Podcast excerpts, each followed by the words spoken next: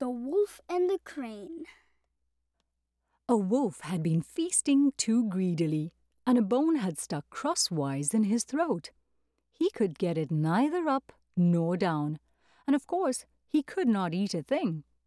Naturally, that was an awful state of affairs for a greedy wolf. So away he hurried to the crane. He was sure that she, with her long neck and bill, would easily be able to reach the bone and pull it out. I will reward you very handsomely, said the wolf, if you pull that bone out for me. The crane, as you can imagine, was very uneasy about putting her head in a wolf's throat, but she was grasping in nature, so she did what the wolf asked her to do. When the wolf felt that the bone was gone, he started to walk away.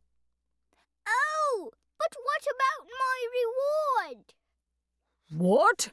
snarled the wolf, whirling around.